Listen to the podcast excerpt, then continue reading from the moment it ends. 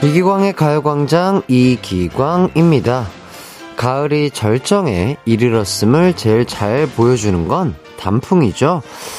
그런데 단풍이 드는 이유가 나뭇잎이 나무에게 자신의 영양소를 양보해주기 때문이래요. 그 영양소 덕분에 나무는 춥고 건조한 계절을 버텨내고 따뜻한 봄에 다시 한번 잎을 틔울 수 있는 거죠.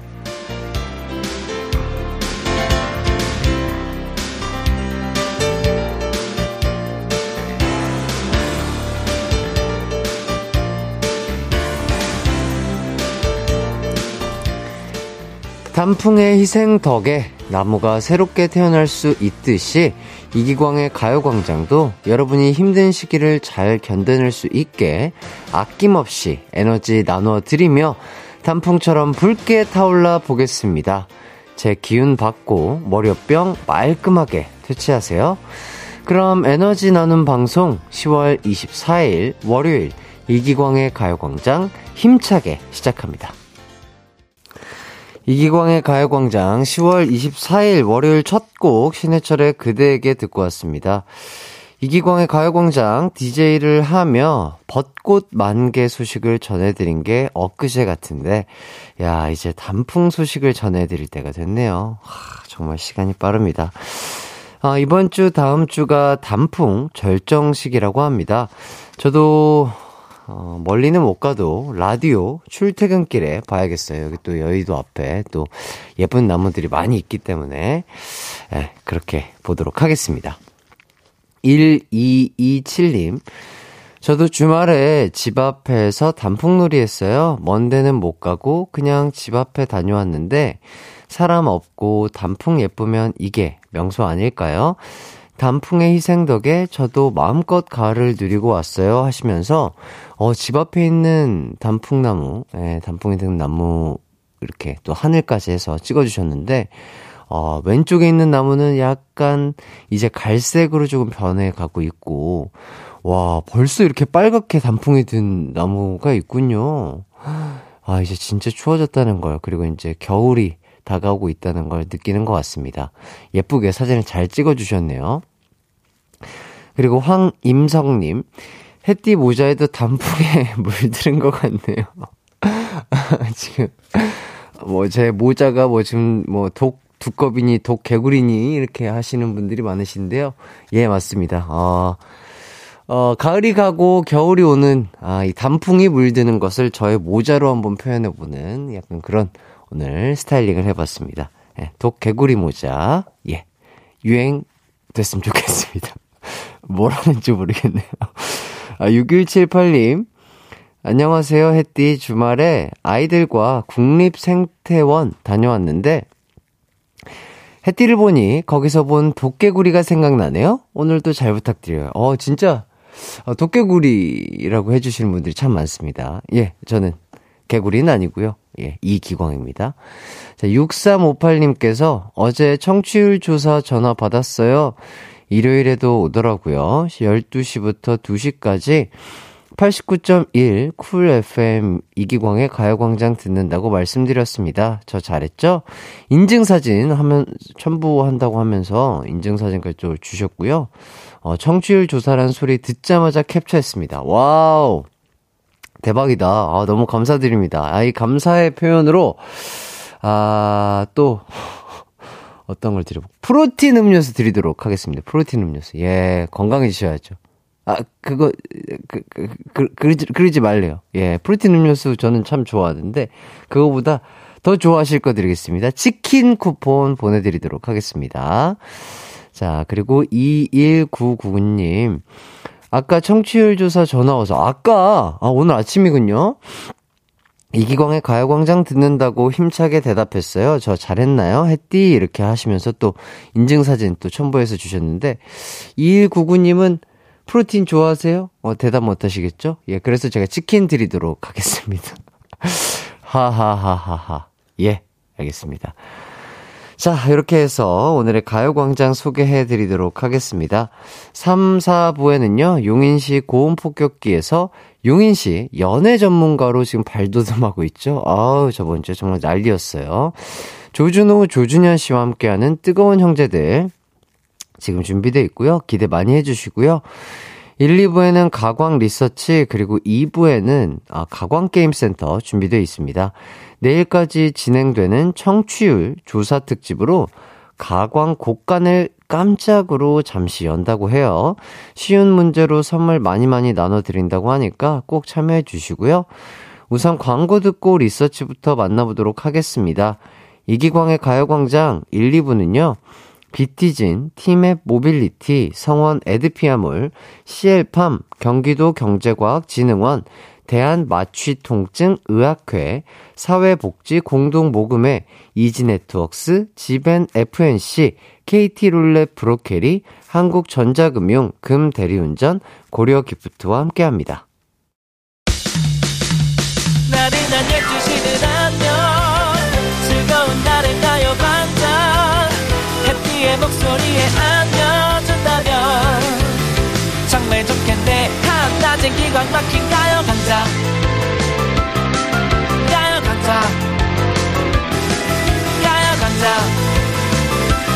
가요광장 12시부터 2시까지는 이기광의 가요광장. 이기광의 가요광장.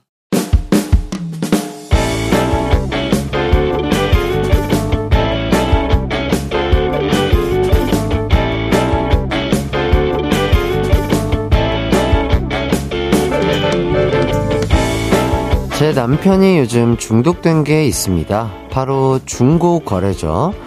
안 쓰는 물건을 몇 번 팔더니 그거에 재미를 붙였더라고요. 여보야, 이 가방 안 쓰는 거야? 그거? 잘 안 쓰긴 하는데 왜? 그럼 나 이거 팔아도 돼? 내가 중고 앱에 올릴게. 알았어. 대신 팔아서 돈 나도 줘야 해. 아, 그럼. 저도 처음엔 안 쓰는 물건도 치우고 꽁돈 생기는 것 같아서 좋았어요. 그런데 자기야, 내 원피스 못 봤어? 왜 가운데 프릴 달리고 자기가 그 광대냐고 놀렸던 그 옷. 그거? 그 옷은 갑자기 왜 찾아? 아니, 이번 주에 유숙이 결혼식이 있어서 그거 입으려고 하는데 안 보이네. 옷에 발이 달린 것도 아니고. 그게 내가 팔았어. 어? 팔았다고? 아니, 자기가 잘 안 입길래. 아니, 그리고 그건 내가 광대 같다고 했잖아. 아, 결혼식 돌잔치 이럴 때만 입으니까 자주 안 입지. 그거 얼마에 팔았어? 어? 3만원? 자기 미쳤어. 그게 얼마짜리 옷인데. 이제 막 저에게 묻지도 않고 제 물건을 막 팔아버리더라고요. 게다가 값을 깎아도 너무 깎아서 내놓습니다. 이뿐만 아니에요. 자기, 젤리를 왜 이렇게 많이 샀어? 물건 거래할 때 하나씩 들고 나가려고. 그런 거 하나씩 드리면 얼마나 좋아하신다고. 아주 기부천사 나셨네. 기부천사 나셨어. 자기야, 이것 봐. 이 채소마켓에서 나 온도 엄청 높다. 아, 그래? 아주 맞아서 열 좀 더 올려봐. 채소마켓에 보면 온도가 있잖아요. 그 온도 높이겠다고 젤리, 사탕 같은 걸 사서 팔 때 같이 넣어드리더라고요. 중고거래에 중독된 제 남편, 어떻게 하면 좋을까요? 오늘의 가광 리서치입니다. 중고거래에 중독돼 아무거나 다 팔아버리는 남편 때문에 고민인 광순. 이렇게 가다간 집안 살림이 거덜날 것 같은데 어떻게 하면 좋을까요? 1번, 중고거래로 버는 만큼 용돈을 삭감한다. 2번, 중고거래에서 하나를 팔 때마다 하나를 산다. 3번, 팔 물건이 없게 아무것도 사주지 않는다.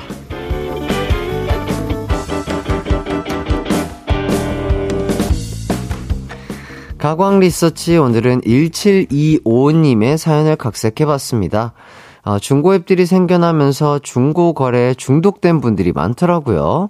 놔뒀다가는 집안살림 다 파실 것 같으니 저희가 도와드리겠습니다. 1번 중고거래로 버는 만큼 용돈을 삭감한다. 2번 중고거래에서 하나를 팔 때마다 하나를 산다. 3번 팔 물건이 없게 아무것도 사주지 않는다. 의견 보내면서 혹시 최근에 중고거래하면서 있었던 에피소드 있으면 함께 보내주세요. 샵8910 짧은 문자 50원, 긴 문자 100원, 콩과 마이케이는 무료입니다. 지금 많은 분들께서 박현아님이 광준이를 갖다 팔아버리고 싶군요. 예, 그러긴 또 쉽지 않죠? 정윤희님, 진짜 울 신랑도 채소마켓 한번 하더니 맞들려서 맨날 채소! 알람 울려요. 처음엔 저 때문에 시작했는데 요즘은 저보다 더 채소에 진심인 남편. 으악! 아, 지금 이 사연에 대해 공감을 하시는 분들이 많으신 것 같습니다. 자, 문자 받는 동안 노래 한 곡 듣고 오도록 하겠습니다. 저희는 더 자두의 잘가 듣고 올게요. 이기광의 가요광장 가광리서치. 중고거래에 중독된 남편 때문에 고민인 광순이의 사연 소개해드렸죠. 여러분의 의견 만나보도록 하겠습니다.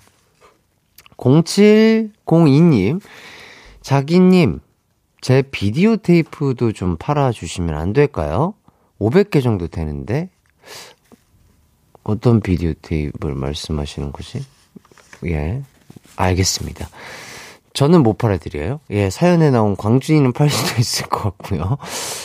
아, 인증샷을 보내주셨다. 우와! 대박! 우와, 이분께서 그 옛날에 비디오 가게 기억하시는 분들 많으시죠? 그 비디오 테이프이 한 500여 종이 되는 것 같습니다. 대박이다. 와, 되게 멋진 취미 생활을 갖고 계셨군요. 우와, 진짜 멋있다. 예, 한번 또 열심히 이런 것도 좋아하시는 분들 은근히 또 있거든요. 채소마켓을 유용하게 사용해 보신다면 언젠가는 또 다 파실 수 있지 않을까 싶고요. 김장목님, 우리 아내하고 같은 분 있네요. 제 아내는 저의 옷, 벨트, 신발 죄다 팔아버려서 입을 거 신을 것도 없어요. 나중에 저까지 팔아버릴까 겁나요. 아, 이거는 또 반대로 남편분이 아니라 아내분이 이렇게 파신다고 하시고요. 자, 김현수님, 1번 용돈 삭감 굿인데요. 이렇게 보내주시고, 장아름님, 채소마켓은 사랑이죠. 우리 애기 덮밥 소스가 필요해서 검색했더니 덮밥 소스와 고구마와 교환하고 싶다는 분이 계시더라고요. 아, 마침 우리 애기가 어린이집에서 고구마 체험 갔다 와서 고구마를 캐와서 교환했네요. 와, 이렇게 또 교환도 할 수 있구나. 너무 재밌구나. 손복수님, 햇띠 저는 며칠 전에 중고 거래하다가 그분이 제 휴대폰 케이스가 너무 예쁘다고, 아, 그것도 팔으라고 하더라고요. 너무 당황스러웠어요. 현장에서, 그렇게 또 할 수 있나요? 되게 재밌는 분과 거래를 하신 것 같습니다. 이지숙님, 제 남편도 광준이에요. 이제 온도가 39도라고 자랑하더라고요. 제 남편은 물건 사서 하도 싸게 팔아서 거의 자선 사업가 수준이랍니다. 속 터져요. 그러니까요, 이 적당한 선을 지켜야 되는데 이렇게 막 이렇게 파는 게 재밌으시다고 그러시면 안 되는데. 온도가 39도면 높은 건가요?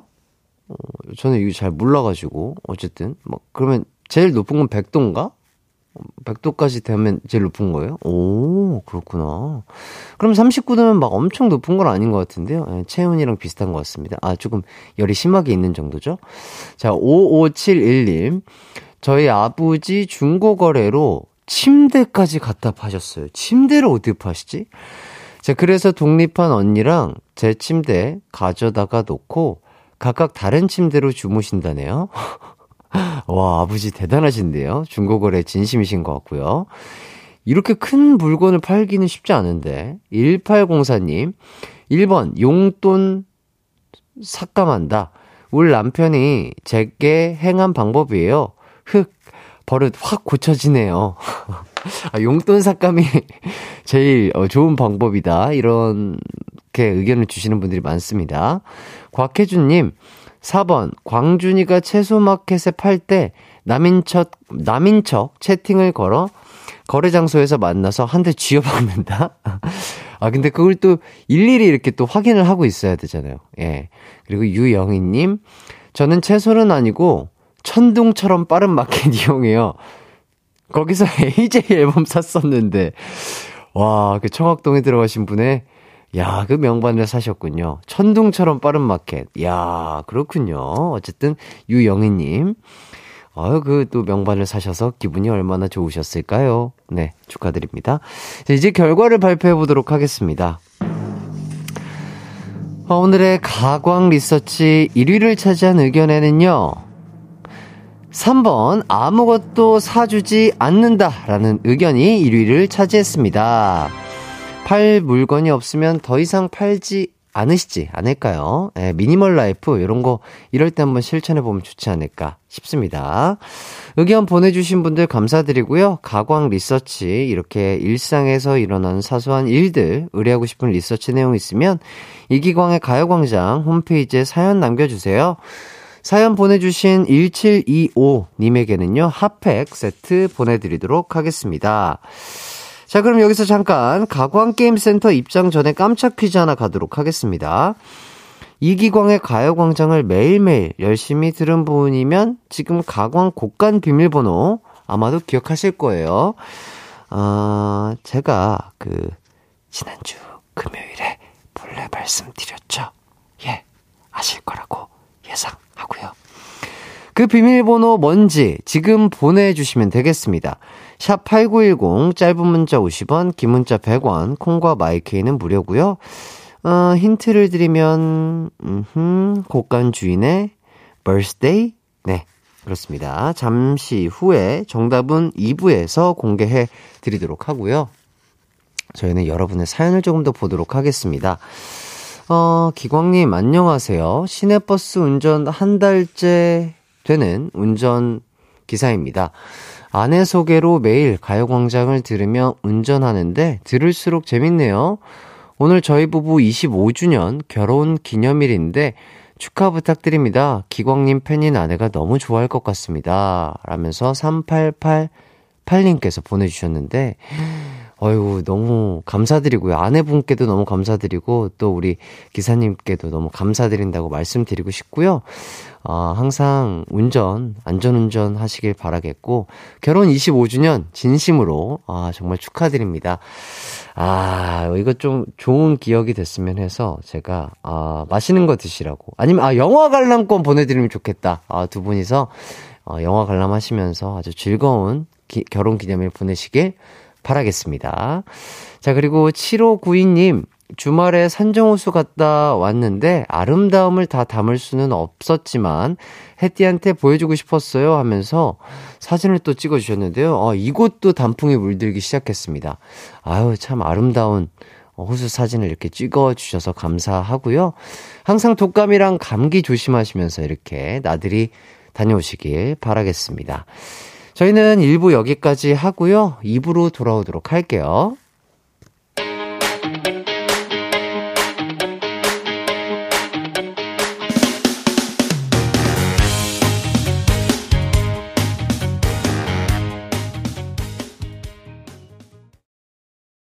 내 이름은 슈퍼 DJ 이기광! 12시 슈퍼라디오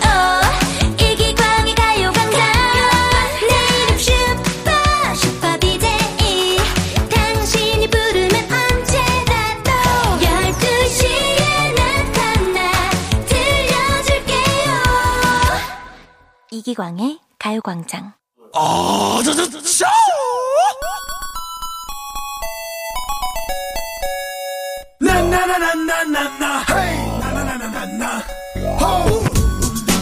꿈을 크게 가져라. 어릴 때 이런 얘기 많이 듣잖아요. 오늘은 제가 한번 외쳐보도록 하겠습니다. 여러분 딩동댕의 꿈, 그거 크게 가져보세요. 해띠가 확실하게 이루어드릴 테니까요. 가광게임센터.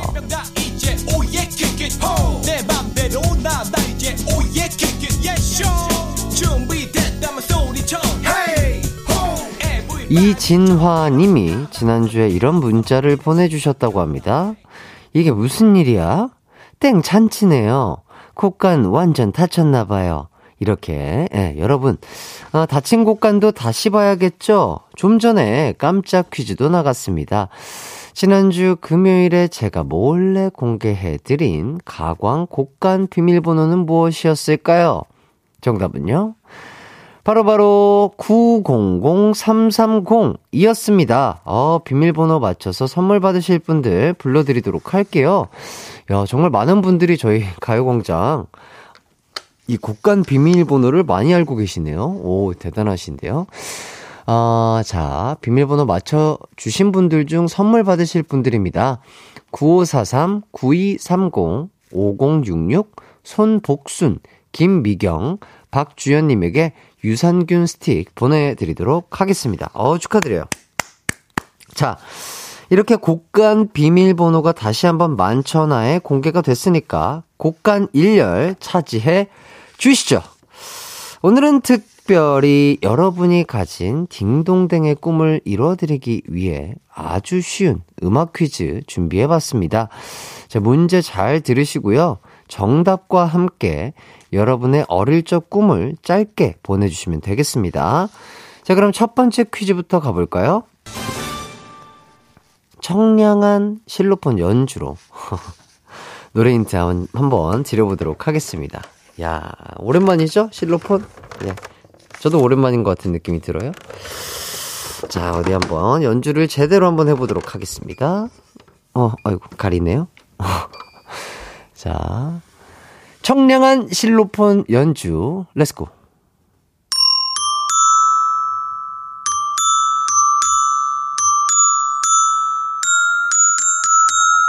아, 청하다. 예, 월요일부터 이 익숙한 멜로디 기억하시나요? 너무 짧았다고요? 그렇다면 조금 더 다른 부분을 들려드리도록 하겠습니다.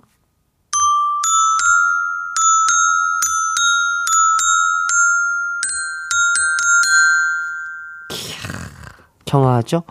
자, 벌써 정답 외치시는 분들 많으실 걸로 예상이 되는데요. 맞습니다. 이 노래가 바로 화이트의 땡땡의 꿈인데요. 땡땡의 꿈에서 땡땡을 찾아 제목을 완성해 주시면 되겠습니다. 가사를 보면 침대, 창문, 책, 칠판 이런 단어들이 등장하거든요. 이 물건들의 보편적인 모양을 잘 생각해 보시면 답이 있습니다. 그럼 지금부터 정답과 함께 여러분의 어릴 적 꿈을 짧게 써서 보내주세요. 지난주에 잠깐 말씀드린 적이 있는데 제 어릴 적 꿈, 해띠의 어릴 적 꿈, 운동을 어렸을 때부터 너무 좋아했어요. 막 제가 말띠거든요. 예, 막 몸을 가만히 있는 거를 참지는 못했습니다. 그래서 몸 쓰는 직업을 가진 것 같고요. 운동선수나 뭐 축구 이런 거 너무 좋아해서, 예, 축구선수. 그리고 또 어렸을 때 보편적으로 그렇게 적는 꿈 있죠? 장래희망에. 대통령, 뭐 과학자, 경찰. 뭐 요 정도 좋았던 기억이 나고요. 근데 재미난 오답을 보내주신 분이 있네요. 박재홍님, 조성모 가시나무. 왜 이렇게 어렵죠? 가시나무요? 그렇게 들릴 수 있나? 자, 김현수님도 조성모 가시나무. 손유정님도 조성모의 가시나무? 가시나무? 예, 그렇게 들리시는 분들이 있나 봐요. 지금 가시나무가 폭주하는데, 가시나무는 아니라고, 예, 확실하게 말씀드릴 수 있습니다. 가시나무보다는 확실히 이제 계절이 다가왔으니까 단풍나무 정도 되겠죠? 어쨌든 그 단풍나무도 정답은 아니고요. 다시 한번 생각해 보시면 좋을 것 같아요. 일단 세 분 땡 드릴게요. 재미는 있었는데 오답 딩동댕 드리고 싶네요. 자, 어쨌든 짧은 문자 50원, 긴 문자 100원인 샵 8910이나 무료인 콩과 마이케이로 정답과 함께 여러분의 어릴 적 꿈 보내주시면 되겠습니다. 자, 그럼 노래 한 곡 듣고 오도록 할게요. 화이트의 노래 듣고 오도록 하겠습니다. 화이트의 노래 듣고 왔습니다. 곡간 활짝 열린 가광게임센터. 첫 번째 음악 퀴즈는요, 화이트의 노래 제목 땡땡의 꿈에서 땡땡에 들어갈 말을 찾아주시는 문제였습니다. 정답은요, 네모의 꿈이었습니다. 자, 여러분은 어릴 때 어떤 꿈을 꾸셨는지 문자 한번 살펴보도록 할게요. 6053님, 네모의 꿈. 어릴 적 피아니스트가 꿈이었는데, 나름 이룬 건지 몰라도 성당에서 반주자로 봉사하고 있습니다. 지금은 저희 딸이 꿈이 피아니스트래요. 와우. 오. 아, 너무 예쁜 꿈이고. 그리고 또 어느 정도 이루신 것 같은데요. 그리고 또 어머니를 따라서 딸아이가 또 같은 꿈을 꾼다고 하니까 참 기분이 좋으실 것 같습니다. 4632님, 네모의 꿈. 저는 제복 입는 게 꿈이었는데 제복 입는 남편을 만났어요.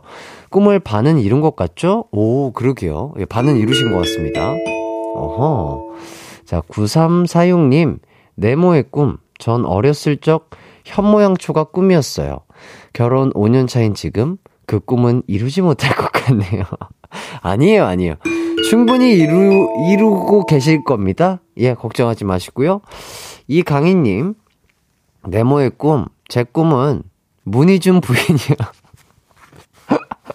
아, 어렸을 때 이런 분들 많으셨을 걸로 예상이 됩니다. 제 꿈은 문희준 부인이었어요. H.O.T를 너무 좋아해서요. 아, 정말 솔직하시고 재미난 꿈이었네요. 네, 지금 동감하시는 분들 정말 많으실 거예요. 자, 3924님, 네모의 꿈. 제 꿈은 초등 때 너무나 짝사랑했던 최유진의 남편이었는데 진짜 그 꿈 이뤘어요. 저 유진이랑 지난주 결혼했어요. 허, 소름이다. 우와, 초등학교 때 짝사랑했던 남편분과 지난주에 결혼을 하셨다고 합니다. 허, 이거 진짜 엄청 영화에 나올 법한 얘기네요. 아, 너무 결혼 축하드리고요. 행복하고 건강하게 결혼 생활 하시길 바라겠습니다. 자, 3719님, 정답 네모. 김밥집 사장님께 시집 가는 게 꿈이었습니다. 김밥을 너무 좋아하는데 특별한 날만 먹을 수 있어서 매일 먹기 위해 김밥집 사장님께 시집 가고 싶었네요. 아, 이런 꿈도 있었어요. 맞아요. 막 빵을 좋아하시는 분들은 또 이제 어떤 빵집에 막 결혼하고 싶다고 하고, 맞아요. 저도 어렸을 때 그랬던 것 같아요. 떡볶이를 하도 좋아해가지고 그런 꿈을 꿨었던 게 기억이 나네요. 3104님, 정답 네모. 제 어릴 적 꿈은 문구점 슈퍼 사장님이었어요. 아, 초등학교 때 한 번쯤은 꾸는 꿈 아닐까 싶은데 저만 그런가요? 맛있는 거 왕창 먹기, 학용품 세트 다 내 거. 아, 요것도 너무 공감이 가죠. 예, 그러니까요.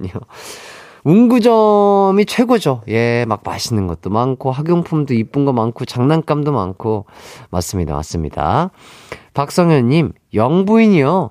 전 남자인데 영부인이 꿈이었어요. 예, 그럴 수 있죠. 예, 영부인? 뭔가 있어 보이잖아요. 자, 7401님, 네모의 꿈이요. 저는 어릴 적 비행기 조종사가 꿈이었는데 지금은 네모난 버스를 운전하고 있는 버스기사입니다. 항상 가광 잘 듣고 있어요. 이렇게 또 사연을 보내주셨습니다. 너무나 감사드리고요. 이보름님, AJ가 컴백하는 꿈이라고 적어주셨는데요. AJ는 아니지만 비스무리하게 생긴 사람이 이제 곧, 예, 컴백합니다. 조금만 기다려주시고요. 11월 7일이에요. 예, 하이라이트가 앨범 나옵니다, 여러분. 오상기님, 네모의 꿈. 이기광님처럼 멋진 남자로 성장하는 거였어요. 그런데 그 꿈 이뤘어요. 오, 상기님, 본인 스스로 내가 멋있는 남자로 성장했다라고 생각하기 쉽지 않은데, 자존감이 정말 멋지고요. 저보다 아마 더 멋진 분이시지 않을까 싶습니다. AJ 컴백하는 꿈 땡, 아무것도 안 했나요? 아, 딩동땡이죠? 예, 정답을 얘기하셨으니까. 예. 비스무리한 사람이, 어떤 4인조 그룹으로, 하이라이터라는 이름으로 컴백을 하신대요. 예, 기대 많이 해주시고요. 자, 제가 또 치다 보니까 오늘도 딩동댕만 쳤습니다. 문자 읽히신 모든 분들에게 모두, 어린이는 아니지만 성인에게도 아주 영양 보충이 듬뿍 되는 어린이 영양제 보내드리도록 하겠습니다. 자, 이어서 두 번째 퀴즈 시작하도록 하겠습니다. 먼저 낭송 한번 해보도록 할게요. 어떤 노래인지 추측해 보세요.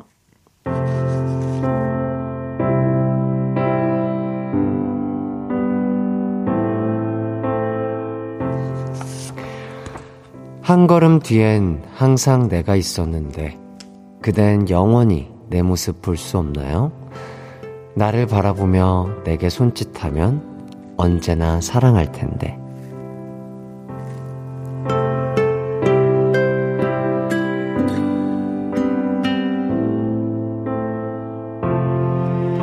네, 짝사랑할 때 이 노래 한 번쯤은 들어보시지 않았을까 생각이 듭니다. 바로 러브홀릭의 땡땡의 꿈이란 곡인데요. 이 노래의 제목 땡땡의 꿈에서 땡땡을 맞춰주시면 되겠습니다. 우선 정답은 네모의 꿈이었는데 이번에는 어떤 꿈일까요? 정답인 땡땡을 생각하면 어릴 때 어디를 가도 품에 안고 다니던 애착 땡땡이 떠오르는 분들도 계실 것 같습니다. 자, 그럼 지금부터 정답과 함께 지금 현재 여러분의 꿈을 간단하게 써서 보내주세요. 저는요, 건강하게, 멋지게, 계속해서 활동하기. 이 정도 되겠네요. 건강이 최고입니다, 여러분. 자, 정답과 함께 지금 현재 여러분의 꿈 보내주실 곳은요, 샵8910, 짧은 문자 50원, 긴 문자 100원, 콩과 마이케이는 무료입니다. 자, 그럼 노래 한 곡 들으면서 여러분의 문자 기다려보도록 할게요. 러브홀릭의 노래입니다. 이기광의 가요광장에서 준비한 10월 선물입니다. 스마트 러닝머신 고고론에서 실내 사이클, 전문 약사들이 만든 지엠팜에서 어린이 영양제 더 징크디, 아시아 대표 프레시버거 브랜드 모스버거에서 버거 세트 시식권, 아름다운 비주얼 아비주에서 뷰티 상품권, 칼로바이에서 설탕이 제로 프로틴 스파클링, 에브리바디 엑센코리아에서 레트로 블루투스 CD 플레이어, 글로벌 헤어스타일 브랜드 크라코리아에서 전문가용 헤어드라이기, 신세대 소미썸에서 화장솜, 대한민국 양념치킨 처갓집에서 치킨 상품권, 하남 동래복국에서 밀키트 복요리 3종 세트, 생활용품 전문 브랜드 하우스팁에서 원터치 진공 밀폐용기 세트, 다나나의 발효 에이퍼멘트에서 술지개미 스킨케어 세트, 아름다움을 만드는 오엘라 주얼리에서 주얼리 세트, 두피 탈모케어 전문 브랜드 카론바이오에서 이창훈의 C3 샴푸, 유기농 커피 전문 빈스트 커피에서 유기농 루아 커피, 코오롱 스포츠 뉴트리션에서 운동 후 빠른 회복 패스트 리커버, 구강 폭포 샤워 왕타에서 입냄새 박멸 칫솔 치약 세트, 마스크 전문 기업 뉴이온 랩에서 핏이 예쁜 아레브 칼라 마스크, 메디컬 스킨케어 브랜드 DMS에서 코르테 화장품 세트, 균형 잡힌 피부를 선사하는 기초 케어 브랜드 이퀄리브에서 물광 패드를 드립니다. 이기광의 가요광장 딩동댕 잔치가 열리고 있는 가광게임센터 두 번째 음악 퀴즈는요, 러브홀릭의 노래 땡땡의 꿈에서 땡땡을 맞춰주시는 거였습니다. 정답은요, 바로 인형의 꿈이었습니다. 자, 여러분은 요즘 어떤 꿈을 꾸고 계신지 한번 보도록 할게요. 정대영님, 저는 아내 한번 이겨보는 거요. 결혼하고 지금까지 한 번도 못 이겨봤어요. 깨갱 해주셨는데, 예. 자, 많은 남편분들이 또 공감하실 텐데요. 예, 그냥 우리 아내분에게 져주시는 게 가장 좋아요. 예. 자, 최송아님, 잘 나가는 키즈 카페 사장이요. 아이들을 너무 좋아해서요. 이렇게 아이들에 대한 사랑이 또 진심이신 분이신 것 같고요. 2566님, 제 꿈은 이기광 부인입니다. 그래요? 재밌었어요. 예, 아까 또 그 문희준 부인도 있었으니까 충분히 또 현실적으로, 꿀 수 있는 꿈이죠. 엄세정님, 토요일마다 꿈을 꾸죠. 복권 1등 한번 가자! 그렇죠. 예, 저희가 모두가 알고 있는 그 꿈. 예, 파이팅 하시길 바라겠고요. 3662님, 제 오늘 꿈은 칼퇴. 월요일, 칼퇴. 그렇죠. 칼퇴는 매일매일 꿀 수 있는 꿈이죠. 주말 빼고요. 9229님, 제 지금 꿈은요, 혼자 해외여행을 떠나보는 겁니다.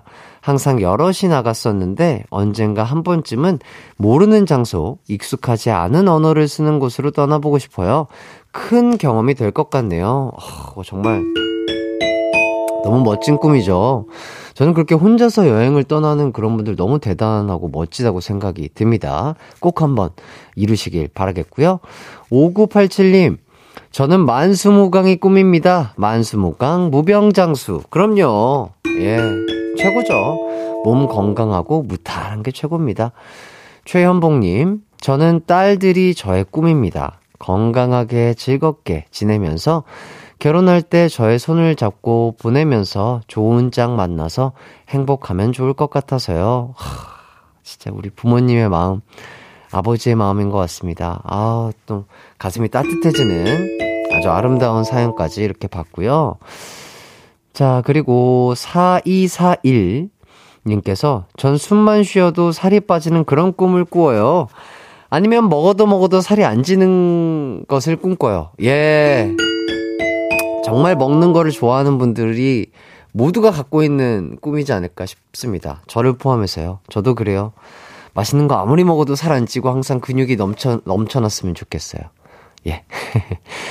자, 오늘은 진짜 딩동댕 잔치인 것 같습니다. 문자 읽히신 모든 분들에게요, 무드램프 가습기 보내드리도록 하겠습니다. 추워질 때 진짜 가습기 중요하거든요. 실내 그 적정, 가습.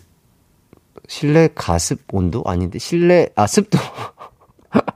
실내 습도를 조절을 잘 하셔야 감기 안 걸리시니까요. 요거 유용하게 쓰시길 바라겠고요. 오늘 딩동댕의 꿈, 제가 진짜 이뤄드린다고 했죠. 많은 분들에게 행복감을 드린 시간이 된 것 같아서 참 다행이라고 생각하고요. 문자 참여해주신 분들 정말 다들 감사드립니다. 가요광장 곡간 비밀번호를 또 바꿔야 되는데 여러분께 추천받도록 하겠습니다.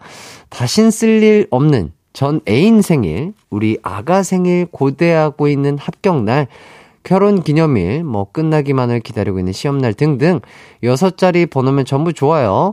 여러분이 추천해주신 번호로 가광 곡간 비밀번호 한번 만들어 보겠습니다. 샵 8910, 그리고 짧은 문자 50원, 긴 문자 100원, 콩과 마이케이는 무료입니다. 2199님, 햇띠, 저 청취율 조사한 2199인데요. 다이어트 중이라 프로틴이 더 좋아요. 치킨 말고 프로틴 주시면 더 좋습니다. 아, 그래요? 바꿔드릴게요. 저희 그럼 고객님이 원하시면 저희는 이런 거 다, 무료로 배송해드리고 바꿔드리고 하고 있습니다. 자, 프로틴 음료수랑 프로틴 아이스크림까지 다 드리도록 할게요. 치킨보다 이런 것들이 더 못 만들 때 유용할 수 있거든요. 자, 그리고 3414님. 그러니까요. 예, 제가 시간을 착각했어요. 이따 봐요, 3부에서.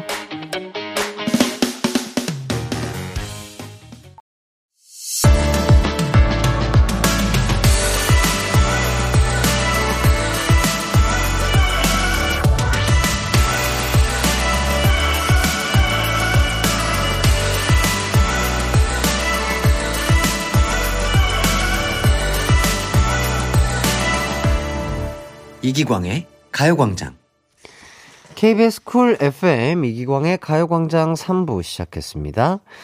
아까 2부 끝에 내드린 곡간 추천 비밀번호 소개해드리도록 할게요. 6437님, 곡간 비밀번호 000103이요. 제 생일이랍니다. 이렇게 또 본인의 생일을 또 알려주셨고요. 권영민님, 231129요. 군대 간 아들이 전역하는 날이에요. 야, 우리 또 어머님께서는 요 날짜만 기다리고 계시는군요. 예, 건강하게 잘 돌아오길 바라겠고요. 6754님, 111111로 바꿔요. 언뜻 보면 빗장 쳐놓은 것 같아서 곳간 잠금 효과가 있고요. 숫자가 쉬우니까 곳간 풀기도 쉬워요. 요거 되게 아이디어 괜찮아 보입니다. 자, 그리고 한동구님, 501001, 그리고 샵 8910, 짧은 문자 50원, 긴 문자 100원이라서 501001 로 하라고 하시네요. 예, 그렇죠. 예. 50원, 100원 이렇게 해가지고 알겠습니다. 자, 이희선님, 090402 사랑과 존경의 의미를 담아 대선배 AJ님 데뷔날 숫자로 가요광장 곡간 비밀번호를 추천합니다. 이야, 이런 것들을 기억해 주시는 분들이 많네요. 090402. 예. 저는 아닌데요. 추억이 깃든, 예, 번호예요. 자, 이혜경님. 1062602. 아파트 동호수. 잊어버릴 수 없지요? 아, 본인의 동호수를 이렇게 말씀해 주셔도 돼요? 혜경님? 예. 2652님. 그 대단한 네 분 컴백하는 날로 하는 거 어떨까요? 221107. 그렇게 기억해 주시면 저희야 좋지요. 예, 우리 멤버들도 좋아할 거예요. 자, 피디님께서도, 작가님께서도, 여러 가지, 비밀번호 지금 추천을 해 주시고 계신데요. 진짜 이걸로 해도 돼요? 알겠습니다. 우리 피디님과 작가님께서도 추천해 주신 그 번호로 한번 가보도록 하겠습니다. 221107. 아, 요거 곡간 새로운 비밀번호로 할게요. 예. 자, 이럴 때 홍보 제대로 하는 거지요. 가요광장은요, 이기광과 하이라이트의 진심입니다 하면서 이렇게 또 이 번호를 추천을 해 주셨습니다. 너무나 감사드리고요. 곡간 비밀번호 아이디어 주신 2652님께는요, 선물 보내드리도록 할게요. 어떤 선물이 좋을까요? 아, 치킨 보내드리도록 하겠습니다. 치킨 풍년이네요. 저도 좀 주세요. 예, 최애 음식이니까요. 자. 아, 그리고 아까 2부 끝에 읽어드리려고 했던 사연 있죠? 지금 읽어보도록 하겠습니다. 3414님께서 젊은 이기광, DJ 솜씨, 귀여워요. 자녀들이 독립해서 항상 그리운데, MC분 목소리로 대리만족합니다. 화이팅요. 해주셨습니다. 아유, 되게 또, 가슴 찡하면서 또 그런 사연인 것 같은데요. 예, 제가 우리 3414님의 아들 하죠, 뭐. 예. 엄마, 어멍. 예, 이렇게 또, 저의 이런 DJ 실력으로 또 대리만족을 한다니까 저도 참 뿌듯하고요. 이렇게 많은 분들이 저의 목소리를 들으시면서, 예, 힐링하시고, 또 아빠일 수도 있겠네요. 아빠, 즐거워요? 예, 이렇게 좋아해 주신다고 생각하니까 너무나 뿌듯하고, 우리 3414님께서 조금 더 기분이 좋아지셨으면 좋겠어요. 맛있는 거 드시고 좀 힘내시라고, 뭐 좋아하시려나? 피자 좋아하세요? 치킨 좋아하세요? 치킨 드릴게요. 예, 치킨. 제가 치킨을 좋아해서, 예, 아빠인지 엄마인지 모르겠지만, 엄마, 아빠, 오늘 저녁에 치킨 먹어요? 예. 자, 그리고 4559님. 햇띠, 드디어 부모님께 남자친구와 결혼 허락 받았어요. 중학교 때 이기광이랑 결혼하기가 소원이었으나. 야, 진짜 이런 꿈을 꾸신 분들이 많았나 봐요. 실현 가능성이 없는 관계로 햇띠만큼 스윗한 남자친구를 만나 결혼까지 가기로 약속했답니다. 나중에 결혼식 올리고 또 사연 보낼게요. 그때도 꼭 축하해주세요. 와!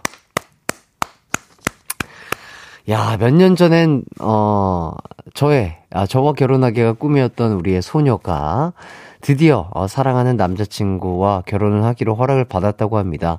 진심으로 너무나 축하드리고요. 얼마나 또, 생각도 많이 하고, 부모님께 얘기할 때, 허락받으러 갈 때, 고민하셨을까요? 정말 너무나 축하드리고, 진짜로 말씀하신 대로 결혼식 올리고 나서 꼭 사연 보내주시면 감사하겠고요.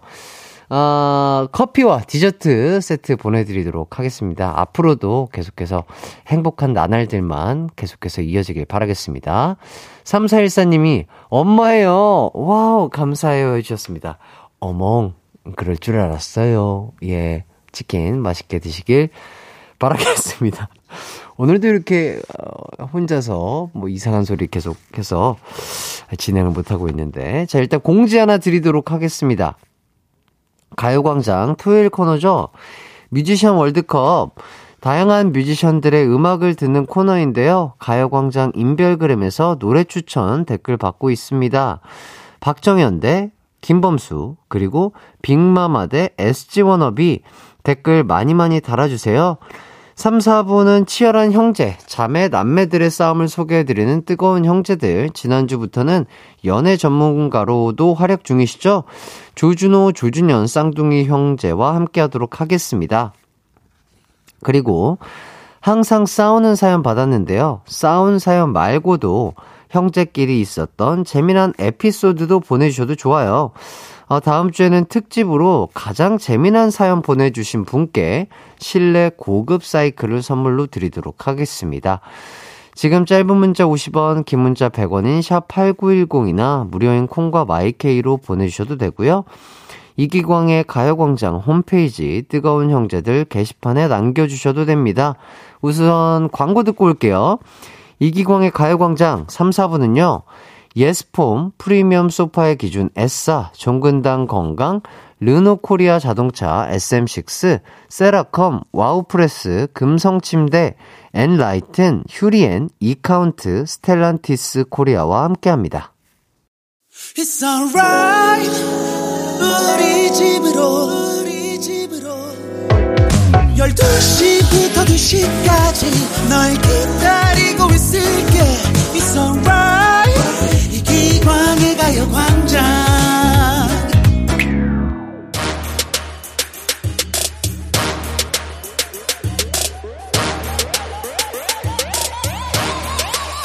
불타오르네. 오늘도 난 뒷목을 잡는다. 누구 때문에? 나의 동생, 형, 쌍둥이 때문에. 피튀기는 형제, 자매, 남매 싸움 이야기 뜨거운 형제들.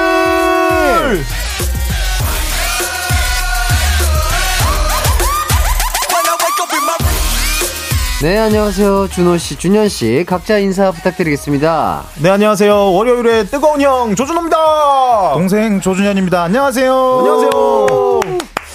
자, 일주일 동안 어떻게 지내셨는지요? 잘 네. 지냈습니다. 아, 그랬군요. 아, 싸움 사연 얘기하는 거예요? 아니, 그냥 일단은 최근에 또 싸우셨나요? 아니면, 오늘은 약간 제가 느껴지는 분위기가, 두 분이 약간 멀끔하시고, 네. 룩도 약간 진짜 트윈 룩으로 맞춰 입으신 것처럼, 그래서, 최근에 싸운 일 없고 되게 약간 화해하고 되게 부드러운 느낌인데, 어떠세요? 그렇진 않아요. 아, 그렇진 않아요? 네. 저희 안 싸우게 되면 여기 못 나오는 거 아닌가요? 아니요. 그렇진 않아요. 싸우지 않더라도 연애 전문가 등으로서 새롭게 지금 저번 주부터 활약을 해주시고 계시니까, 그런 부담감, 억지로 싸워야 된다는 부담감은 떨쳐버리시고, 진짜로 어떤 상태신가요? 지금 좀 싸움이 있었던 상태인가요? 아니면 지금 조금 그래도? 늘 싸웠다가 화해하는데 오늘은 약간 분위기 좋은. 아, 그렇죠. 날. 제가 오늘 약간 느끼기에는 그런 느낌이 느껴졌습니다. 많은 분들께서 그러셨어요. 진짜로 오늘 드레스 코드 맞추셨나요? 하얀 옷 입고 오셔서 쌍둥이 천사 같으세요? 두 분 똑같이 옷을 맞춰서 누군지 못 알아보겠다고 하시는 분들도 계시고요. 이렇게 또 많은 분들께서도 좀 느껴지셨나 봐요. 두 분의 상태나 사이가 아주 좋아 보인다. 자, 그리고 배가영님께서는 오늘은 안 싸우셨나 보다. 살짝 아쉬운데 맨날 다투고 오시는 거 보는 게 중독됐나 봐요. 이렇게 해주시는 분들도 계시고요. 근데 들어오기 전에 살짝 싸우긴 싸웠는데. 어떻게 싸우셨어요? 저희 일주일 동안 싸웠던 사연 시작하기 전에 얘기해야 되잖아요. 네네. 그래가지고 오늘 뭐 있냐고 물어보더라고요. 그래가지고 오늘 생각하고 있는데 자기가 메모를 해왔대요. 싸움 메모를. 그래가지고 여기서 얘기를 해야 되니까 컴퍼를 봤는데. 무슨 그런 걸 갖고 왔는지 해가지고 제가. 그대로 해봐요. 보여드리세요. 핸드폰 이렇게 이제 보여주세요. 한심하더라고요. 그래도. 우리 또 조둥이 분들이 우리 이 싸움 에피소드들을 우리 청취자분들께 전달드리기 위해서 우리 또 준호 씨가 이렇게 또 다 이렇게 메모를 하셨나 봐요, 그죠? 조준현이 메모를. 준현 씨가. 조준호는 별로 노력을 안 하는 것 같아요. 아니, 저는 다 기억을 해요. 네. 기억을 하셔서 이제 준호 씨는 이제 기억을 이렇게 안 적어 놓으시는데 준현 씨가 이렇게 적은 걸 보고 너무 세세하게 다 적어놔서 그런 걸 적어. 재미없는. 재미없는 거. 맛있게 싸운 것도 많은데 맛없는 거를 적어왔다고 이렇게 내밀길래 너무 실망스러워가지고. 역시 진짜 예능꾼이십니다. 우리 준호 씨. 아, 맛있게 싸운 걸 얘기해야 되는데. 아, 그럼요. 기대하시는 분들이 계신데. 네, 조미료 맛도 없는 거. 네. 그냥 이렇게 슴슴한 네. 거를 다 적어놔서. 누구나 다 싸우는 그런 걸 갖고 왔더라고요. 네. 네. 아, 뭐, 그럴 수 있죠. 예. 네. 네. 자, 그리고 김보람님께서, 아, 요거 재밌습니다. 아, 저번 주부터 이렇게 불린다고요? 아, 용인시 고음 폭격기 아니라 용인시 백허그즈 기다렸다고. 아, 그날 제가 네. 계속 일주일 동안 마음에 걸렸어요. 말씀 못 드린 게 있어요. 어떤 게요? 그 백허그 할 때요. 네. 제가 그립을 말씀 못 드렸어요. 그냥 이렇게 앉으면 안 되고 이게 예. 러시안 그립인가 인디언 그립인가 그 레슬링 그립이 있거든요. 아, 이렇게 잡아야 돼. 아, 항상 이렇게 딱 그립을 채워야 돼. 아. 어떻게요? 아, 이렇게. 아, 이렇게 채워야? 이렇게. 아, 이렇게 네. 채워야 백허그 할 때 할 수 있어요. 아, 그걸 할 수 있어요. 아, 빠지지 않는다. 이렇게 잡잖아요. 아, 이렇게 잡으면 할 때 빠져서 혼자 할 수 있어요. 네. 그거를 말씀 못 드린 게 너무 죄송하더라고요. 아, 요렇게는 안 되나요? 안 돼요. 아, 이렇게 손가락이 다칠 수가 있어요. 네, 자기 손가락이 빠질 수가 있어요. 아하. 네. 아, 그러면 덩치가 이렇게 크거나 좋으신 분들이 있을 수 있잖아요. 덩치가요? 네. 아, 그거는 허리가 두껍거나 여자분이 딱 백허그를 했을 때 이렇게까지 안 잠기는 분들이 계실 수도 있잖아요. 아, 허리가 두꺼워서. 네, 네. 아, 그거는 네? 유도 그거는 이제 레슬링 기술이 아니고 유도 기술로 들어가야 되는데 그 가랭이 사이로 한 손이 들어가는 똥짜발이라는 기술이 있거든요. 그 유도 기술 중에 네. 저기요. 아, 그게 공식 명칭이 맞나? 아, 공식 명칭은 예. 저기 드럼매치기인데 이 드럼매치기. 예. 그래서 그 이 가랭이 사이로 한 손이 들어가는 그 기술을 이 말로 설명을 못 하겠네. 혹시 보라를 하시는 분들을 위해서 그분들이란만이라도 보라고 이렇게 같이 보여드려 시연을 한번 해볼까요? 아니면 그냥 넘어갈까요? 아니 살짝 시연을. 공식 명칭으로만 좀 얘기를 해주세요. 뭐 본인들이 칭하는 명칭 말고 이 기술로 조준호가 선수 시절 때 그 당시 세계 1위를 맺히고 전 세계를 롤레킹 기술이거든요. 아, 그래요? 예. 자, 공식 명칭이 뭐라고요? 공식 명칭은 다리 드러매치기. 다리 드러매치기. 네. 이게 백허그인데 이게 안 될 수도 있잖아요. 그렇죠? 안 되는 상황이다. 여기서 안 돼. 그럼 여기서 이렇게 이렇게.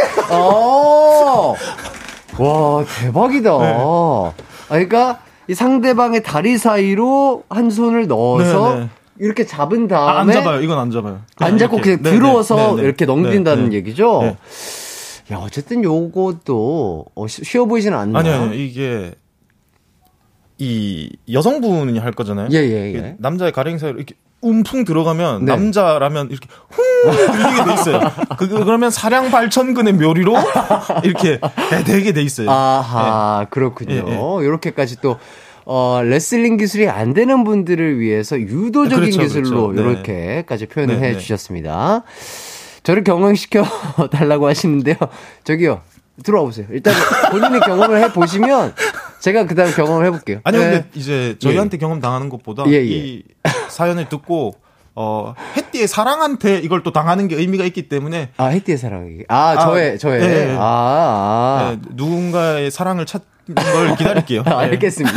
알겠습니다. 제가 만약에 이거 경험을 당한다. 네. 그러면 저도 그 후일담을 알려드릴게요. 자, 박다빈님께서 조둥이분들 커플티 맞죠? 두 분 진짜 귀여워 해주셨는데. 그러게요. 오늘 왜 이렇게 룩이 좀 비슷하게 입고 오신 거예요? 머리 스타일도 비슷하시고. 사실 집 나올 때 봐가지고 그냥 각자의 방에서 따로 준비를 하니까 그냥 통했다고 할까? 그랬군요. 오늘 텔레파시가 좀 오랜만에 통했어요. 좋았어요. 오늘 딱 아침 나오는데 느낌 좋더라고. 아니, 그러니까요. 진짜로 이 보이는 라디오로 보시는 분들은 진짜 저희 밑에 저 이름표 안 적어놨으면 진짜 헷갈렸을 수도 있을 것 같은 느낌이 들고요. 자, 강은실님께서 이렇게 또 얘기를 해주십니다. 열심히 싸우세요. 사이 좋으면 근무 태만 아닌가요? 이렇게 보내주시는데. 그래가지고 저기 조준현이 열심히 맞을 짓 하고 다니고 있어요. 오늘 들어오기 전에도 한 대 맞았고. 이분 너무 재밌다. 열심히 싸우래요. 자, 진영민님이 아니 썸 타는 사이에 고백하는데 가랑이 사이에 손을 넣어요? 아니, 그러니까 이게 기절하겠네. 기절을 시키는 거예요. 실패했을 때. 아니, 음성으로만 들으셔가지고 이게 손만 들어가시는 줄 알고. 아니, 근데 기절을 시켜야 되는 상황에는 그럴 수 있는데 딱 했어요. 고백을 했는데 남자도 허락한 사이면 가랑이 사이에 다리... 안 가죠. 기술이 안 들어가죠. 아, 그래요? 남자 허락을 하면 네. 백드롭이고 그 드럼에 치기고 기술이 안 가죠. 아, 일단 그러면은 이 유도 기술이 들어가기 위해서는 일단은 뭐 백허그가 안 된다는 전제하에 네. 약간 다가간 상태에서 뒤쪽에서 이렇게 얘기를 하는 건가요? 아, 일단 무조건 백허그는 해야죠. 백허그를 해가지고 그립이 안 되면 백드롭, 그립이 안 되면 밑으로. 네. 그다음에 이제 고백이 성공하면은 예. 그대로 포근하게 이제 백허그 유지. 그러니까 기술이 들어가는 시점은 말해라. 네가 말 안 하면 내가 한다 했을 때 10초 안에 대답이 안 들어온다. 네. 그러면 가차없이 알겠습니다. 네.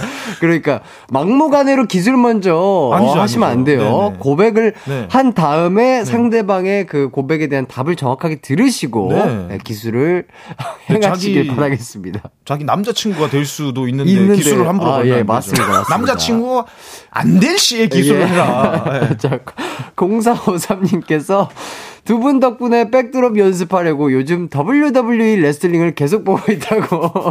야, 정말 실천을 준비하고 계신 예, 분이 예, 있네요. 예, 일단은 이렇게 왜냐면 이 보이는 걸로 어쨌든 내가 어떤 자세로 이렇게 들어가야 되는지 그렇죠. 먼저 보는 것도 네. 예, 공부가 되는 네. 거니까. 자, 박혜준님이 평생 연을 끊고 싶을 때 해야 하는 기술 아닌가요? 이렇게 뭐 저번 주에도 이렇게 비슷한 이렇게 반응을 보이신 분들이 계세요. 아 근데 어차피 고백 실패하면 차단이에요. 차단이에요. 근데 이게 그 전화기상 차단을 할 거냐, 얘의 삶을 차단할 거냐 뭐 비슷한 거예요. 예. 예. 하루치 기억을 이렇게 만들 거냐. 예. 자, 정은주님께서. 넌 허락만 해. 이런 건가요? 그렇죠. 근데 이제 이 예. 단계까지 간 게 뭐냐면 예. 이게 남자가 우유부단하고 지지부진하게 이 기면 기고 아니면 아닌 이 딱 시그널을 줘야 되는데 네. 계속 이렇게 그 썸만 타고 남자가 네. 확 해줘야 되는데 그 못하는 거에 대한 응징이죠, 이건.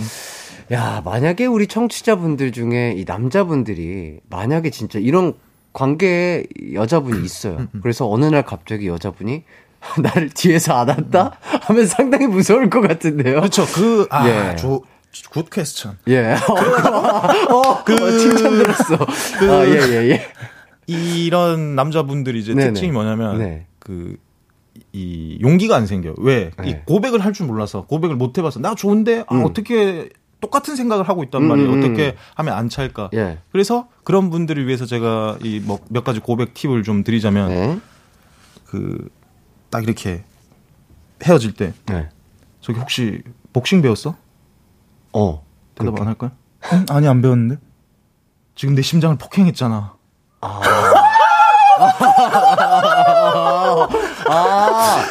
그런 식으로 약간 위트 있게 네. 차라리 먼저 고백을 해라. 뭐 또 다른 거는 이제 헤어질 때 네 헤어질 때 발목 괜찮아? 응? 괜찮지. 발목 아파. 왜? 이런 상대가 상태면 제가 먼저 백드롭해요. 다시 갈게요. 다시 가시죠. 예. 이제, 잘 가. 잠깐. 근데 너 발목 괜찮아? 왜? 천국에서 날개 없이 떨어졌잖아. 야, 이런 멘트는, SNS에서 보고 외워두시는 거예요? 아니면 이런, 예. 저도 이제 한때 고백을 이제 못하는 그런 남성이었거든요. 그런 남성이었기 때문에 예. 제가 그런 저와 같은 아픔을 겪은 예, 남성분들을 위해서 이제 생각을 했죠. 생각을 좀 했구나. 예, 근데 누군가 이런 말을 했습니다. 짝사랑도 사랑이다. 짝사랑도 사랑이다. 이 짝사랑의 아픔, 고통을 고민을 가지고 있으면 내가 아픈데 그 고민을 상대에게 줘라. 고백을 해서 상대방에게 이제 내 고민을 주라는 거예요. 혼자 아파하지 말고. 네. 그래서 그 얘기를 듣고 엄청 저 공감을 했거든요. 그래서 이런 식으로 좀 위트 있게 상대방에게 표현을 해봐라. 네. 지금 이 말 하는 순간에도 저희 그 PD 작가님들이 다 여성분이잖아요. 난리가 났어요, 막. 네. 예, 근데 이거 먹힌다고 생각하시고 일단은 반응을 추천을 해주신 거죠? 아니 근데 이게 조금 조심해야 될 게 조준호 씨랑 그 태릉에서 같은 방을 한 5년 정도 쓴 후배가 네. 이런 식의 디렉션을 많이 받고 지금 받고. 별명이 태릉 연쇄 고백마가 되어버렸거든요. 조금 주의를 해주셔야 돼요. 아, 예. 아, 너무 웃기다. 태릉 연색 고백마. 그 고백마 친구는 조금 이제 많이 갔고, 그 성공한 후배, 선배 사례가 정말 많아요. 아, 제가 태릉에서. 아, 예, 예. 태릉에서 정말 수많은 커플을 제가 맺어줬어요. 아, 맺어줬군요. 네. 아, 이 고백 방법으로? 뭐 여러 가지 이렇게 해가지고 또. 아, 그러나 상황에 따라 연쇄 고백마가 될 수도 있다? 아, 걔는 좀 심취했었어요. 고백에 너무 심취했었군요. 네. 아, 알겠습니다. 아, 너무 재밌네요. 우리 준호 씨의 약간 연애 경험담이라든지 이렇게 남들을 위해서 요렇게 좀 추천을 해주는 이런 멘트들이 네. 참 재밌는 게 많은 것 같습니다. 자, 김민혜님이 코너 이름이 뜨거운 형제들이 아니고 뜨거운 고백 기술 아닌가요? 이렇게 해주시고, 이혜슬님이 여러분 제발 형제자매 싸우세요. 연애 사연 안 됩니다 이거. 이렇게 얘기를 해주시고 계십니다. 자, 이렇게 뭐 우리 준호 씨와 준현 씨의 연애 상담 얘기하다 보니까 벌써 여러분 놀랍게도 3부가 끝나가고 있습니다. 어머나. 자, 송인경님이 어쩔 수 없네. 노래 듣고 일단 3부 마무리하도록 하겠습니다. 자, PD님께서 요 곡 추천해 주신다고 합니다. 하이라이트의 어쩔 수 없지 뭐 듣고 4부로 돌아올게요. 어쩔 수 없지 뭐. 언제나 어디서나 널 향한 마음은 빛이 나. 나른한 햇살 너의 목소리 함께한다면 그 모든 순간이 하이라이트.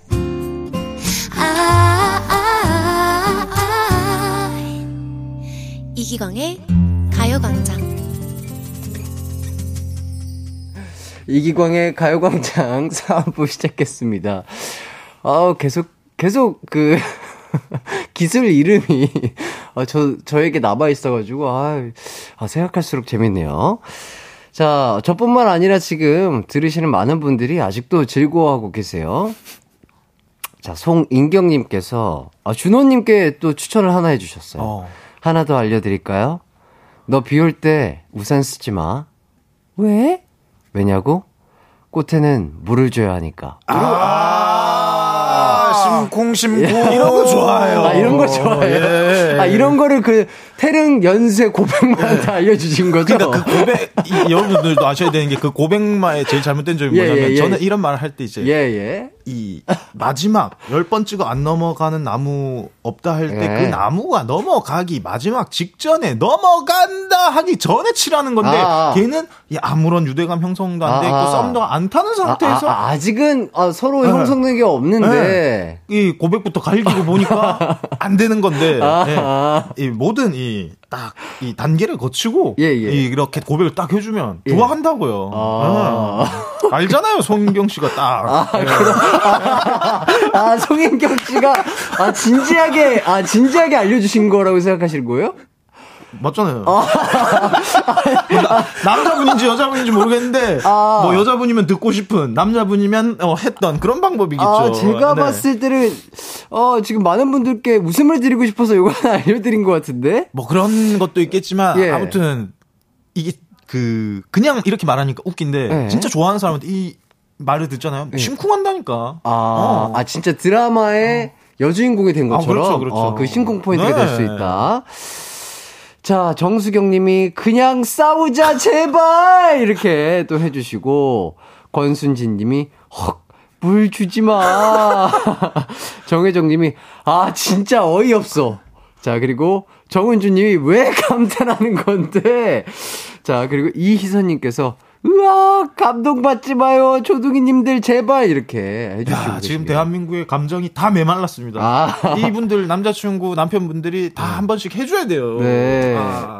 어쩔 수 없이 청취자님들을 위해 가지고 다음 주에는 제가 조준호 씨랑 크게 싸우고 오도록 하겠습니다. 어쩔 수 없네요.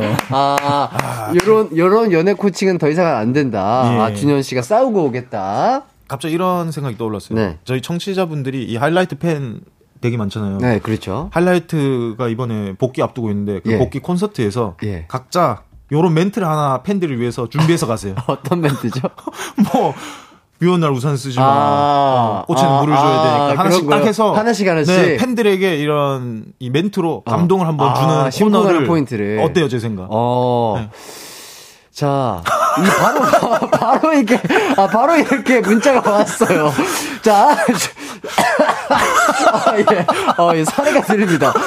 바로 이렇게 저는 옆에 있는 사람인 줄 알았어요. 자, 이진아 씨께서 바로 이렇게 문자를 주셨습니다. 이기광 씨의 오랜 팬이지만 햇띠가 저 말했을 때 심쿵하지 않았어요. 사랑했고 유대감 있지만 이건 아니에요. 아, 진짠가요? 아, 이거 보세요. 아... 이 말도 보세요. 점 7개 찍혔습니다.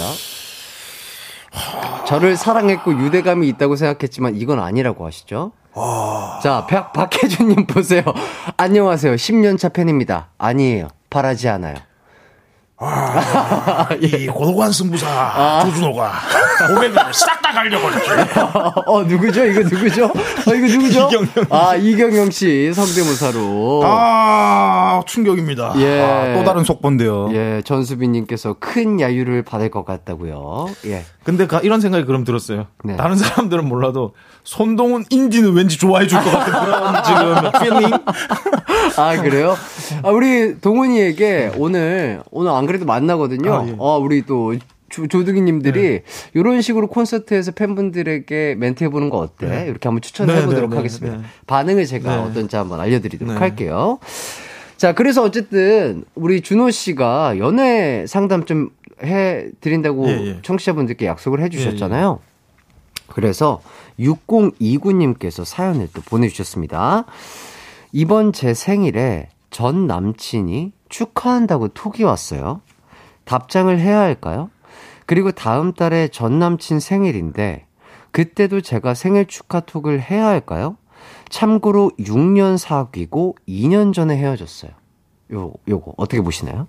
지금 뭐 오래 사귀고 근데 헤어진 지도 좀 오래됐고 뭐 답장을 안 했고 이거 부분은 이제 사실 저는 뭐 흑역사 이불킥 생각하지 말고 마음이 가면 해야 되는데 마음이 안 갔는데 의무적으로 하는 거는 이 서로의 관계에 더 좋지 않다. 정말 내 마음이 가서 뭐 그게 친구로서의 감정이든 사랑이 남아 있어서든 그 마음이 가면 그 마음의 표현을 하는 건 괜찮은데 얘가 했기 때문에 나도 해주고 얘 뭐 생일이기 때문에 해주고 그럼 상대방 오해할 수도 있고 그렇기 때문에 마음이 가는 대로 해야 된다고 저는 생각해요. 근데 나에게는 친구라는 감정 때문에 단순하게 이성적인 이유가 없이 친구라는 감정만 남아있어서 답을 했는데 전 남자친구는 그걸 또 오해할 수가 있잖아요. 그건 신경 쓰지 마세요. 누군가 그랬습니다. 사랑은 이기적인 거라고. 자기만 생각하세요. 자기만 생각하세요. 누가 그랬는데요? 몰라요. 누가 그랬는데요? 사랑은 이기적인 것이다. 네, 단순하게 생각해서 내 마음이 가는 대로 이제 행동을 하고 뭐 그걸 이용하려고 하면 안 되죠. 피해를 이용하려고 해서 피해를 주면 안 되지만 내 마음이 가는 선 안에서 해야지. 이것도 생각하고 저것도 생각하면 그럼 손은 누가 키울래 손은. 그렇게 되는 거예요. 그럼요. 그다음에 일단 전 남친분은 가강 청취자가 아니니까요. 그렇죠. 예. 자, 혹시 이런 질문 좀 드려볼게요. 두 분은 전 여친분에게 이런 식으로 비슷하게 연락이 온 적이 있을까요? 아니, 조준호가 자주 하죠. 그렇죠. 예, 술을 굉장히 많이 마시고. 이 구질구질하게 막 울면서 전화하겠다는 거를 저희가 많이 말렸는데. 전화해도 되겠니? 이런 거. 그리고 전화를 한 4-6통을 하더라고요. 술 취해서. 그리고 제가 이건 아니다 싶어가지고 이제 전화를 뺏었어요. 근데 없는 번호입니다. 이렇게 계속 하는 거예요. 그 술이 취해가지고 이제 그 여자분은 벌써 이제 전화번호를 바꿨는데. 뭐 제 루틴인데 나중에는 아무도 안 받아가지고 이게 주사가 되고 루틴이 되니까 안 하면 안 되더라고요. 나중에는 막내 동생이랑 통화를 하고 있더라고요. 얘가 안 받아가지고. 진짜로? 네. 그게 또 루틴이 됐구나. 네. 근데 또 좋아해요 상대도. 상대도 나중엔 즐겨요. 준호야 술 많이 먹었어. 조심히 들어가고. 아닐 것 같은데. 따뜻하게 말해줘요. 아니면 차단을 하더라고요. 그래서 따뜻하게 말해줘요. 그래서 친구로서 뭐든. 그래서 요거 한번 여쭤볼게요. 자, 백허그 여친분이 있죠? 준우 씨? 네, 백허그 여친분. 네. 그분과 이제 뭐 지금은 헤어진 상태일 네, 거 아니에요? 자, 그분께도 연락한 적 있습니까? 아, 있죠. 친구로 지내다가 예, 결혼을 예. 하셔가지고 그 뒤로는 이제 좀 이렇게. 예. 그래도 상도는 있군요. 그럼요. 그분에게는 취해. 그분에게 취해도 전화하지 않는군요. 제가 말했잖아요. 예. 사랑은 이기적인 건데 선은 지켜야 된다고. 다행입니다. 네. 재밌네요. 네. 자, 요렇게까지 연애 상담까지 해봤고요. 자, 이제는 꽁트로 한번 가보도록 하겠습니다. 자, 재밌었어요. 3부. 정말, 우리, 연애 박사, 준호 박사님의 아주 재밌는 연애 상담 잘 들어봤고요. 네. 4부 꽁트 한번 가보도록 하겠습니다. 자, 드디어 뜨겁게 싸운 형제들의 사연 소개해드릴게요. 익명으로 보내주신 사연입니다.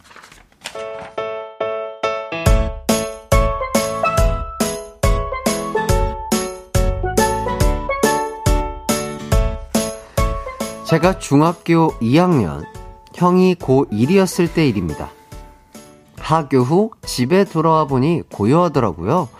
엄마가 집에 안 계신 건가 싶어 안방 문을 열어보려고 하는데 문틈 사이로 엄마와 형의 목소리가 들려왔습니다.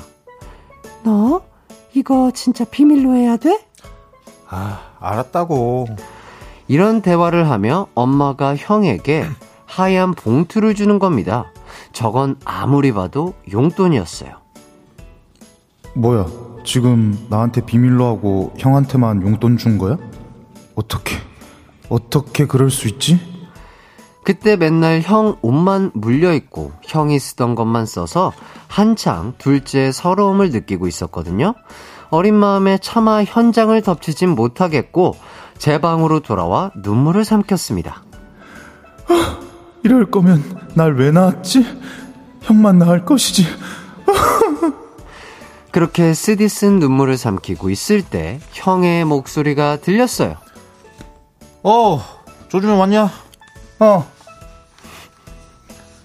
야, 나 편의점에 사러 갈 건데 너 사다 줘?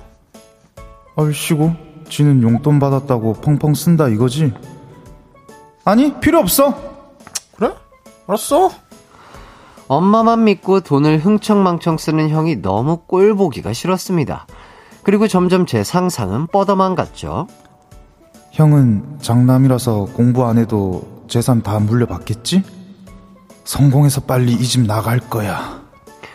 조준호, 조준현, 밥 먹어. 엄마의 밥 먹으라는 소리가 들렸지만 괜한 반항심에 버티고 있었죠. 결국 야, 조준현, 밥 먹어! 이게 빠져가지고 콱! 알았어! 지금 나간다고! 밥도 건너뛸까 했지만 배도 고프고 형한테 맞는 건 무서워서 나갔습니다. 그런데 식탁 위에 된장찌개가 있는 거예요. 제가 며칠 전부터 김치찌개가 먹고 싶다고 그렇게 말했는데 식탁엔 형이 좋아하는 된장찌개가 있었습니다. 김치찌개는? 내일 해줄게. 오늘은 그냥 먹어. 내가 그렇게 김치찌개 먹고 싶다고 말했는데 왜 또 된장찌개냐고. 맘마, 얘 봐. 너 왜 울어? 맨날 형이 좋아하는 된장찌개만 해주고, 그리고 나는 소시지 좋아하는데 형이 좋아하는 햄만 구워주고. 어머, 얘가 미쳤나봐. 뚝 안 해? 안 해. 아까도 내가 다 봤다고. 형한테만 몰래 용돈 주는 거 내가 몇 번이나 달라고 했는데 난 안 주고.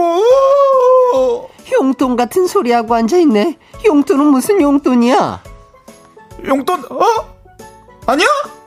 용돈은 무슨, 니네 형 성적표다, 성적표. 10등 안에 들라고 했더니 뒤에서 10등 안에 든 니 형 성적표. 지금 그거 니 아버지가 봤다가는 백드롭할 게 뻔해. 숨기라고 했다. 왜? 엄마, 얘한테 왜 말해? 창피하게. 창피한 거 아는 놈이 그렇게 공부를 안 했어? 아유, 내 팔자야. 한 놈은 그지 같은 성적표 받아오고, 한 놈은 김치찌개 안 해준다고 울고불고 난리치고. 아유, 내가 이것들을 낳고 미역국을 먹었네. 아이고, 서러워라.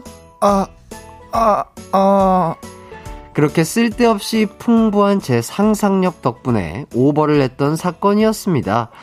그래서 형은 성적표 안 걸렸냐고요? 그땐 안 걸렸는데요. 자꾸 형이 저를 괴롭히길래 제가 아빠 양복 주머니에 몰래 넣어놔 결국 걸렸죠. 그러니 형들, 동생들 너무 괴롭히지 마요. 인과응보입니다.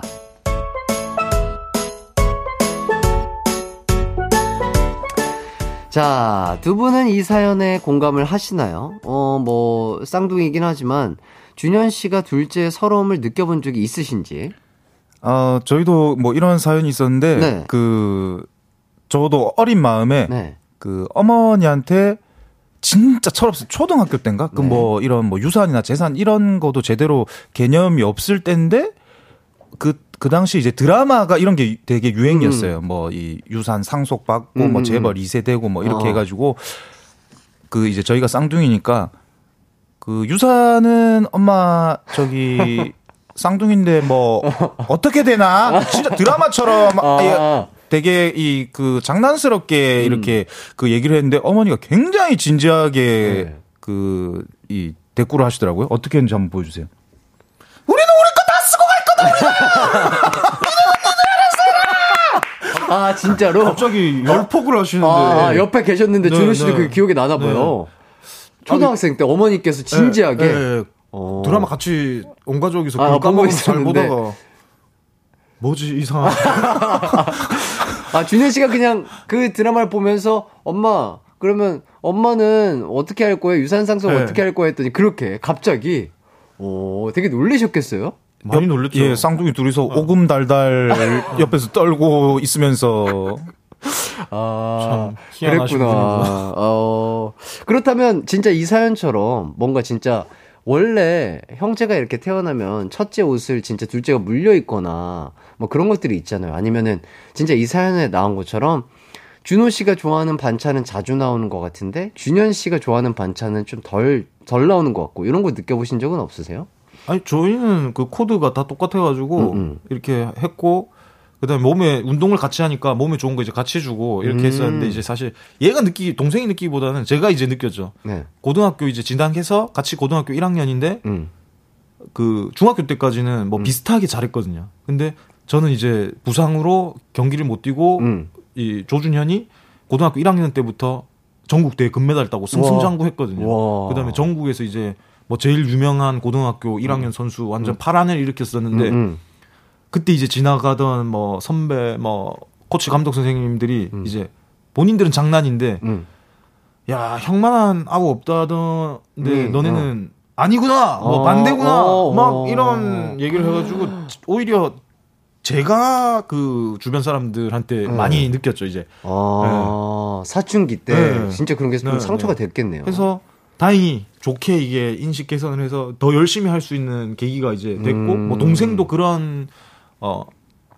동생이 상처를 주는 말을 하지 않았기 때문에 저희가 아직도 붙어 다닐 수가 있는 거죠. 그때 너가 만약 잘못 나를 건드렸잖아. 저는 삐뚤어졌을 거예요. 다행입니다. 네. 준현 씨가 네. 좀 착한 동생이었기 때문에. 아니요, 그냥 제 분위기를 파악했어요. 이거는 저 누구든 이렇게 할, 제가 거의 300 아니었거든요.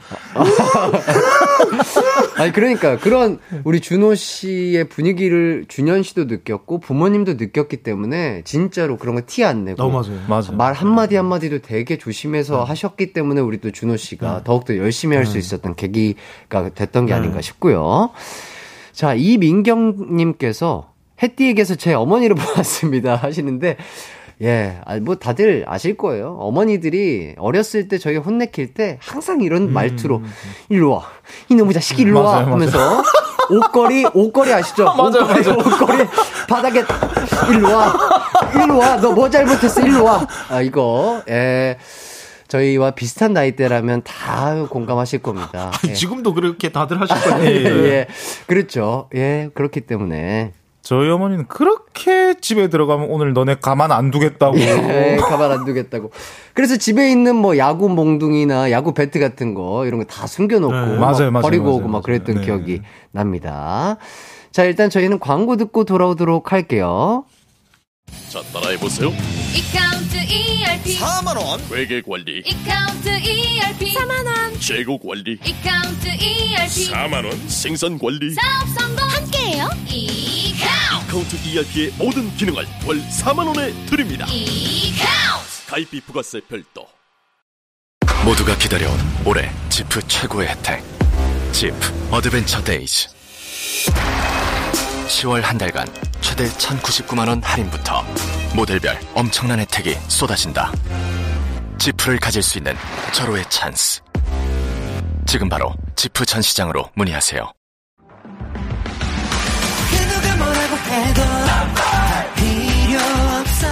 음악과 유쾌한 에너지가 급속 충전되는 낮 12시엔 KBS 쿨 FM 이기광의 가요광장.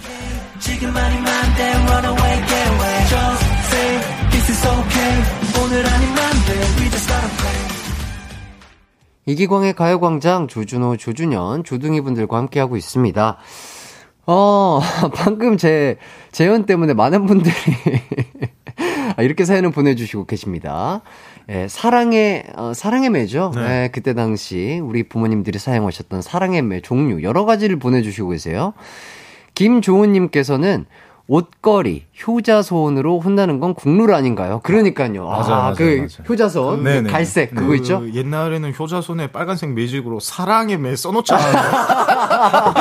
그게 그렇게 찰져요. 네, 찰지게 짝짝 소리 나면서. 예, 맞습니다. 자, 그리고 김도현님이 햇띠 많이 혼나봤구나. 그럼요. 그 시절에 저는, 이거 얘기하면 또 우리 부모님 듣고 계실 수도 있는데, 예. 오락실 이런 거 진짜 저희 때는 진짜 유행이었잖아요. 맞아요. 막 학원이나 학교 끝나고 항상 오락실 가가지고 막 500원 바꿔서 하고 그쵸, 막 그랬는데 그렇게 막 오락실 가는 걸 조금 안 좋아하셨어요. 네, 공부 안 하고 이런다고. 네, 부모님 다 안 좋아하시고. 그래서 좀 혼났던 기억이 있고요. 자, 이진환님께서 해띠는 옷걸이셨군요. 저희는 파리채. 파리채 딱 꼬마죠. 예. 그 탄성이 굉장하고. 이 휘어지는 요 탄성의 강도가 그쵸. 약간 이렇게 감긴다고 하죠. 네. 감기죠. 이렇게 쫙쫙 감겨서 받은 이 맛이. 이게 또 그 효자손의 맛과는 또 달라요. 맞아요. 예. 효자손의 그 감김과 이 파리채가 감기는 거랑 느낌이 달라요. 약간 생김새가 항상 그 머리 부분이라고 하나요? 네, 그 팔을 잡는 부분은 뭐 빨간색이고 배가 파란색이나 뭐 초록색 이런 거. 정말 많은 분들이 또 공감을 하시고요. 박현아님이 빗자루, 총채. 빗자루 그 쓰레박지에서 그 쓰는 거 요거 그런 거 얘기하시는 것 같아요. 요거는 근데 생각보다 지푸라기로 좀 돼 있으니까 덜 아팠을 것 같긴 한데. 아닌가? 그 나무 빗자루 얘기 대마라는 것 같은데. 나무나 이제 플라스틱 빗자루 그 손잡이 부분. 예. 그런 거 좀 아프죠. 예. 전 유나님이 저희 엄마는 빗으로 그렇게 빗 머리 빗는 빗? 그 나무 빗, 도끼빗 가지고 그 아주머니들 엄마들 나무빗 이렇게 있어요. 큰 거. 브러쉬? 그 해가지고 뒤로 해가지고 그 손바닥 이런 거. 이렇게 볼륨 띄우는 거. 유소미님, 맞아요. 요것도 우리 집은 구두 주걱이요. 구두 주걱 강하죠. 구두 주걱. 효자손과 비슷한 맛이죠. 그렇죠. 효자손하고 같은 급이거든요. 같은 비슷한 맛. 자, 홍세미님이 전 제가 부는 단소로 손바닥 맞은 후로 단소 불기 싫어졌었네요. 단소 진짜 아픈 거라요. 단소 진짜 아플 텐데. 손가락 마디에 딱 맞아. 전기 100만 원. 그렇죠. 와, 너무 디테일한 설명. 와, 대박입니다. 맞아요. 이 손가락 마디에 맞았을 때 단소가 진짜 딱딱하잖아요. 그다음에 이게 딱 책가방에 이렇게 삐져 나와 있거든요. 그래. 그래가지고 회초리 찾다가 없으면 그냥 이제 그 말로만 하고 넘어가는 건데. 야, 저거 꺼내와. 이렇게 해가지고 딱 때리시는데, 피카츄에 쏘이면 그런 기분이 아닐까 싶더라고요. 그러니까요. 피카츄한테 이제 전기가 통하면은, 그 정도의 느낌이지 않을까 싶고.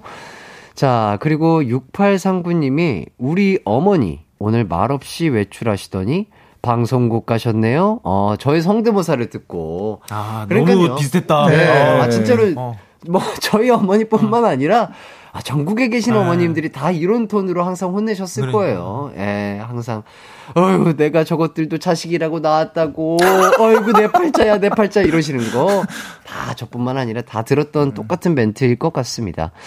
자, 그런데 이제 사랑해외도 안 되는 거 아시죠? 예, 꽃으로도 때리지 말라는 말이 있습니다. 우리 자식들 사랑으로만 보듬어 주시길 바라겠습니다. 따뜻하고 예쁜 말, 이런 것들로도 충분한 사랑이 매가 될 수 있으니까요. 자, 3104님께서 매장에 라디오 틀어놨는데 두 분 연기하시는 거 듣고 손님이 웃으시면서 대체 어떤 방송이냐고 물어보시네요. KBS 쿨 FM 이기광의 가요광장 홍보 완료. 아, 이렇게 또. 죄송한데 연기 3명이서 했는데. 왜냐면 두 분의 목소리가 진짜 너무 똑같으세요. 이 보이는 라디오로 보지 않는 이상 진짜 이렇게 헷갈리실 수 있다. 그게 아니고 방금 오늘 사연, 네. 진짜 제 분량 5줄 있었어요. 아, 그래요? 아, 분량이 너무 작아서 속상하셨구나. 아, 갑자기 이 사연을, 얘기 들으니까, 예. 소외감을 확 느꼈어요. 예. 두 분이서 치고받고 하고 했는데, 네. 나는 뭐 하지? 나는 대사 자체도 심드렁. 그래, 알았어. 조준현 왔냐?